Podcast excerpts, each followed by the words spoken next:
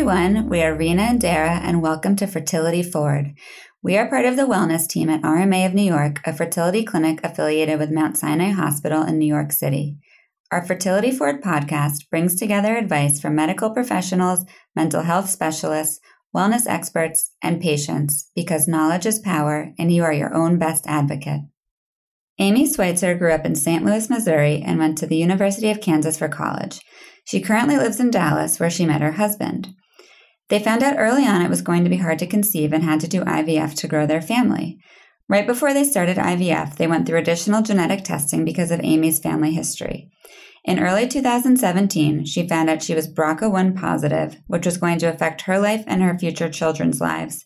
Since they had to go through I V F, it was a blessing in disguise that they could prevent any future child with carrying the B R C A gene. After a long journey of infertility, she gave birth to her miracle baby girl, Meadow, who is B R C A free in two thousand eighteen. In this episode, we talk with Amy about her journey to conceive after she found out she was a carrier for B R C A, life with B R C A, who should get tested, how to go about getting tested, and how Amy found her strength and resilience during her journey. I am so excited to welcome today to Fertility Forward a personal friend of mine, Amy Schweitzer. Thank you so much for coming on today, Amy. You're welcome. I'm glad to be here. So Amy and I met a few years ago. I don't want to think about how many because I will feel old, in New York City when we were both volunteering for the same organization. And Amy now lives in Dallas, and she reached out to me a few years ago when she was trying to conceive, and I'm pretty public about my own story. And I think, Amy, that's how you knew that I was involved in this, right? Yes.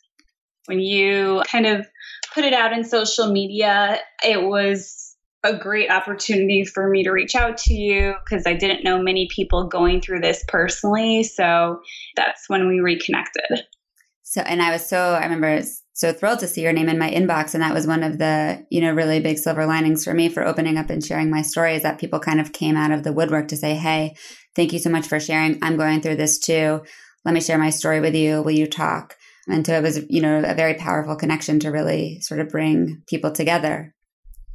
Yes, definitely. You know, you're so brave to come on and share your story. And I'd love for you to tell our listeners kind of what you went through. I know it will help so many people and, and inform so many people. I, you know, didn't know a lot about what you went through either. And it made me really question, should I go get tested? What can I do for myself? So I'd love for you to share with people your own journey. So when my husband and I wanted to start conceive and start a family, we were having some trouble. So we found out pretty quickly that I had diminished ovarian reserve, and it was not really going to happen for me naturally to have a child. And then so, how old were you at the time? I was thirty-three. Okay. So you're fairly young. Yes. Fairly young.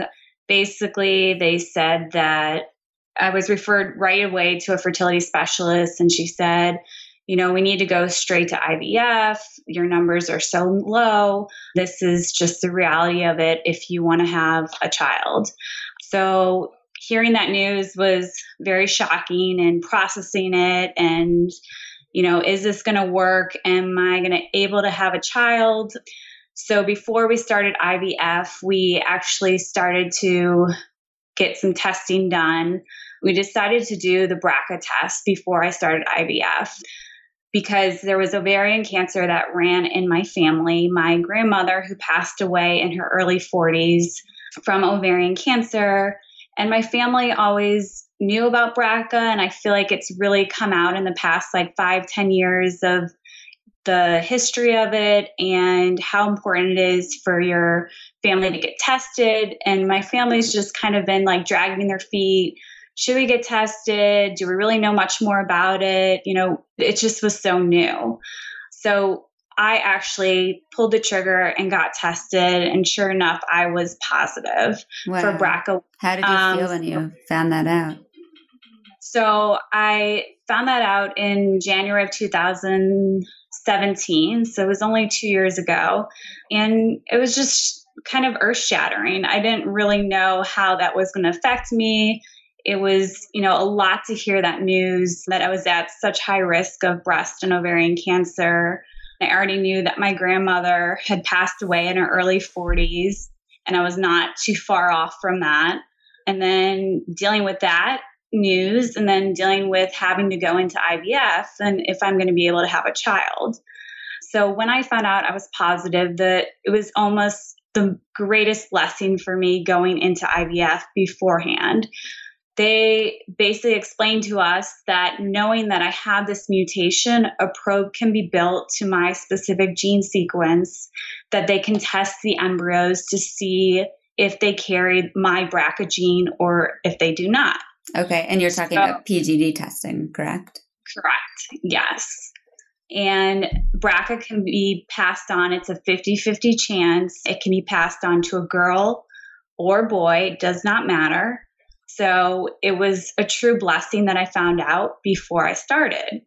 So I went through three rounds of I V F until I got one embryo without B R C A. So not only was I dealing with very low numbers to even get any embryos, but they kept on coming back with the B R C A gene. Wow. So you did so three I, retrieval cycles to try and find an embryo without B R C A. Yes. That's so much.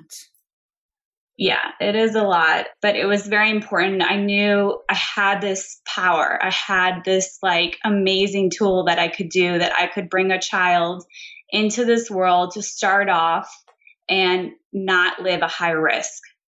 They could just start their life as anyone else of living, you know, not in high risk of ovarian or breast. And it was the greatest thing I could ever give a child. Wow. Yeah, the power so, is so incredible. It was amazing. I mean, there's so much as a parent you cannot control for a child. And to be able to control that one simple thing, it's just earth-changing. It's just amazing.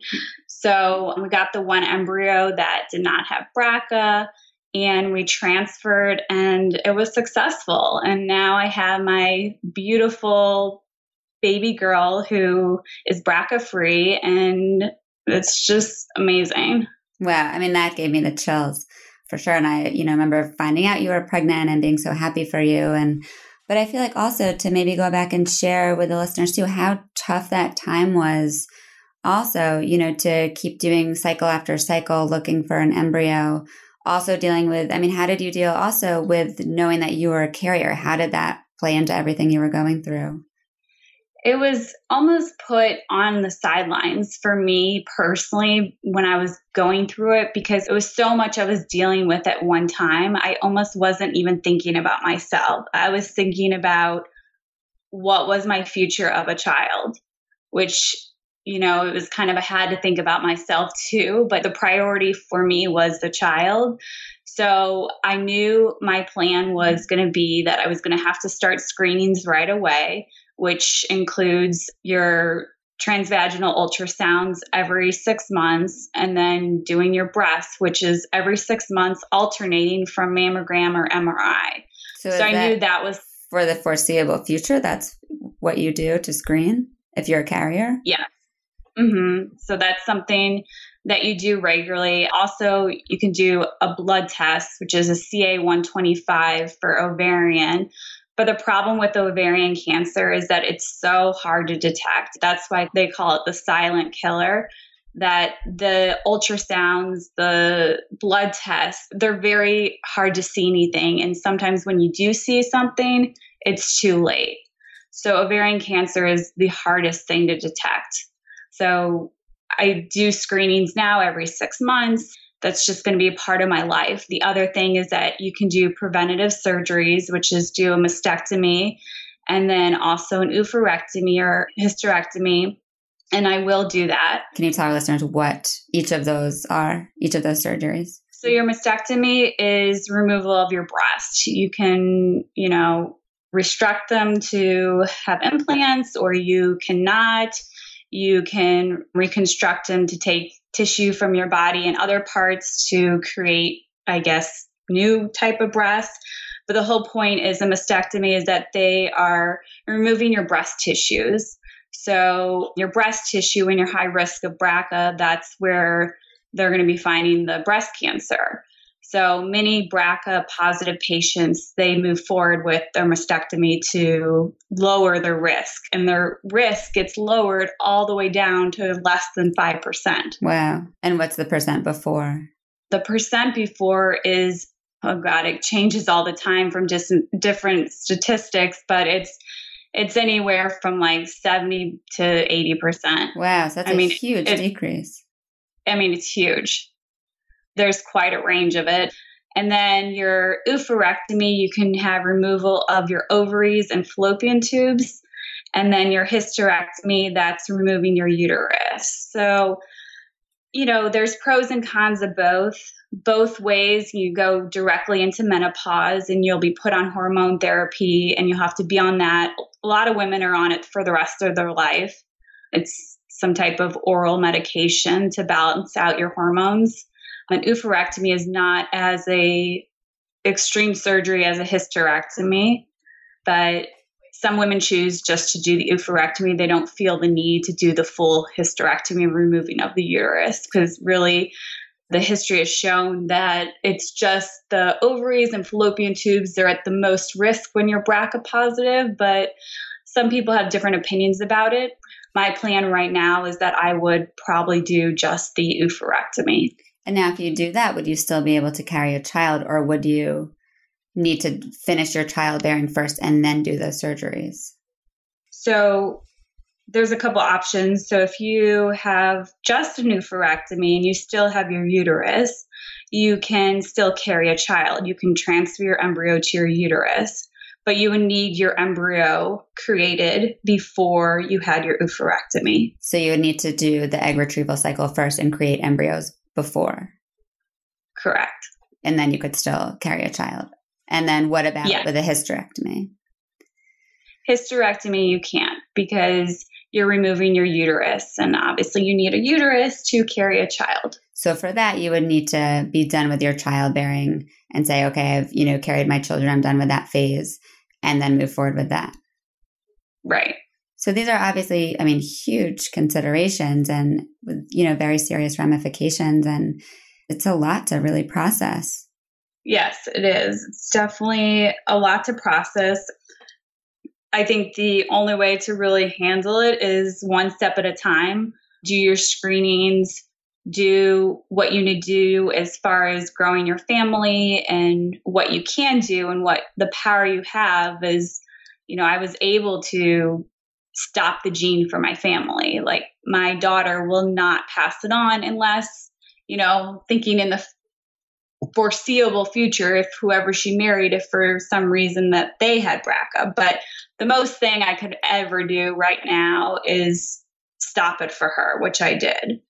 So that's really all I could do at this time. So right now I'm just, it's step by step. You have to just take it day by day. I think that's amazing advice. You know, one thing at a time, step by step. I like to call it micro planning, where if the macro is just too big, you dial it back one day at a time, one thing at a time, and you manage what you can. Right. Absolutely. Sometimes what, it's just so overwhelming when it's you realize you have so much to deal with. Oh, sure. Sure. And how did you get through this time? I mean, did you have a good support system? Did you have a therapist? What were kind of your supports and coping mechanisms? Yeah, I mean, I my husband was unbelievable. Like, I definitely could have not have gone through it if I didn't have a supportive partner. He literally was at every single doctor's appointments, ultrasound, scanning. I mean, things you wouldn't, like blood work, you wouldn't even need someone to come, but just physically, mentally being there was, he was there. So that was huge for me. My family, huge supporters. I mean, just so by my sides every step of the way. A lot of my friends, I mean, some of my close friends knew, but a lot of my kind of, I guess, bigger network didn't really necessarily know. I kind of wanted to keep it private. I kind of felt like if everyone knew, everyone would be asking me, how's it going? How's it going? I just, I wanted to live as I had to go through so many retrievals and it wasn't going well. I didn't feel like I wanted someone to keep saying, how's it going? How's it going? So I was in a support group. there was like a local support group through Resolve, and that was great. I was able to connect with women who were going through fertility issues. There wasn't anyone in the group that was going through my specific issue with B R C A. I never went to therapy. I just, that wasn't really my thing. I had such a great support system already around me from family and friends. So that's just kind of how I got through everything. Uh, it sounds, you know, like you had great supports and, you know, you really advocated for yourself and you found the balance for you, you know, sharing with a certain group of people, going to a support group, and that really helped. Yeah. And did you find you were able to connect with other women going through infertility, even though they didn't have your specific case? I did. I felt like it was almost like this little secret society that no one wanted to be in. That's but, what I always say. The yeah, sorority you never wanted to join. No, you just, you don't want to be in, but you're glad you found each other. Because look, would I probably have been with friends with these people otherwise? Probably not. But it was a way for a stranger to me to feel so close. Like they could actually understand what I was going through because they were going through it themselves. And I really think it's not just through infertility, it's through anything. If anyone has not truly walked a mile in their shoes, they don't understand what that person is going through. Absolutely. I mean, I think for me, the whole experience made me think, wow, how did I, you know, respond when someone told me that they were dealing with, you know, any other disease? I probably responded in a way that was not helpful to them, just knowing how I felt and people responded, you know, who hadn't been through my experience of infertility. Right. And I That's think- true. It, it really, it helps you kind of be more empathetic to people of different issues and different things that people are dealing with in life. I mean, everyone has their struggles. It's just their different story of what their life is. And, you know, it's when you're going through something yourself, you kind of learn of how to deal with other people's struggles too. Right. And I think, you know, I always say, look, everyone's experience is their own. And to some people, you know, what we look at and think is not a big deal to them, it's the end of the world. And who are we to judge? And, you know, kindness, empathy, life is hard, you know, and it's, you know, better spent, I think, being kind. Absolutely. So what other, you know, pointers or tips do you have for anyone listening who's going through something similar? I would say definitely be your own advocate.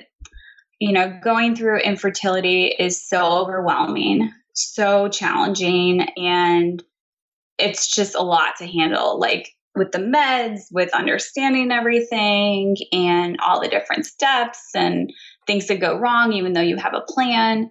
I just think that no matter what, even though you might be in your the best hands, the best doctor, the best nurse, you have to be your own advocate. Study it, learn it, research it, talk to other people, try to find a different way if it's not working, because if you're not going to do it, no one else is going to do it for you.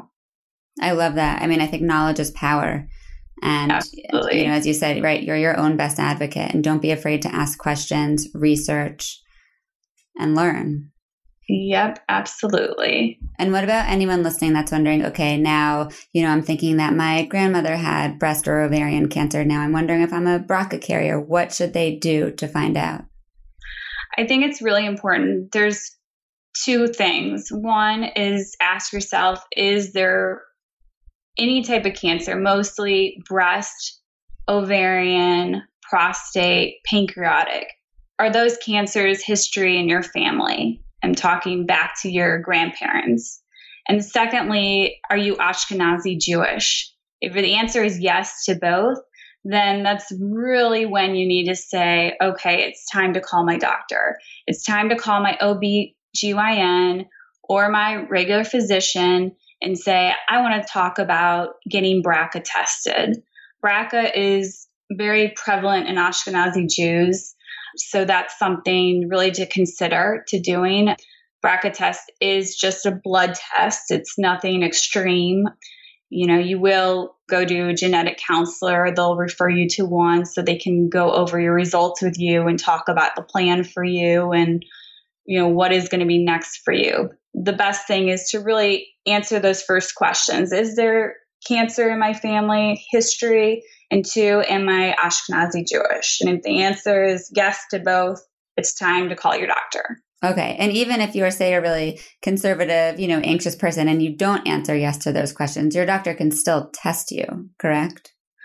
They can test you, but it most likely will not be covered by insurance. It's only really covered by insurance if you do have the history and if you are Ashkenazi Jewish. And there is a b- specific form that you will have to, you know, fill out your family history of cancers and mark the box that says Ashkenazi Jewish. But if you just feel like, I need to know about this and I'm very anxious, yes, you can talk to your doctor about it, but it most likely will not be covered, and it is a very pricey test. Okay.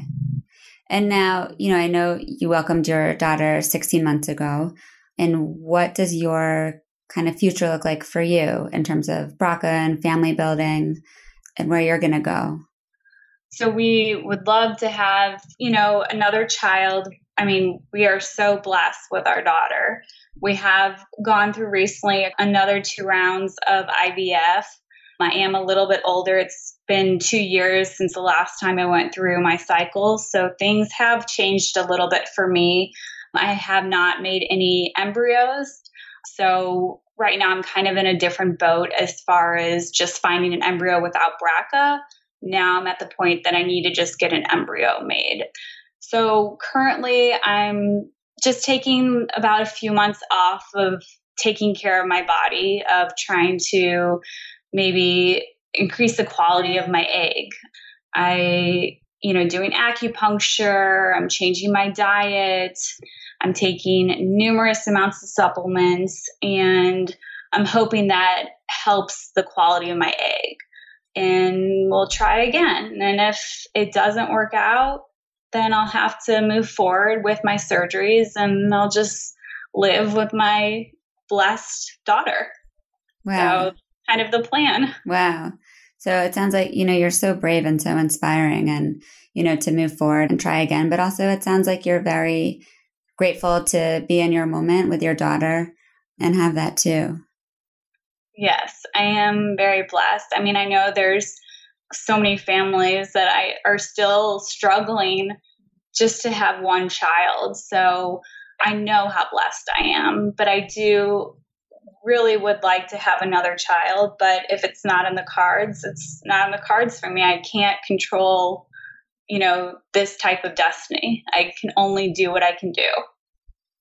I mean, I think it takes a lot to come to that mindset. And I think, you know, it, it's so hard and something people struggle with all the time. You know, how do you accept what you have in our destiny? And, you know, fertility is, it's just so tough. It's really, really tough.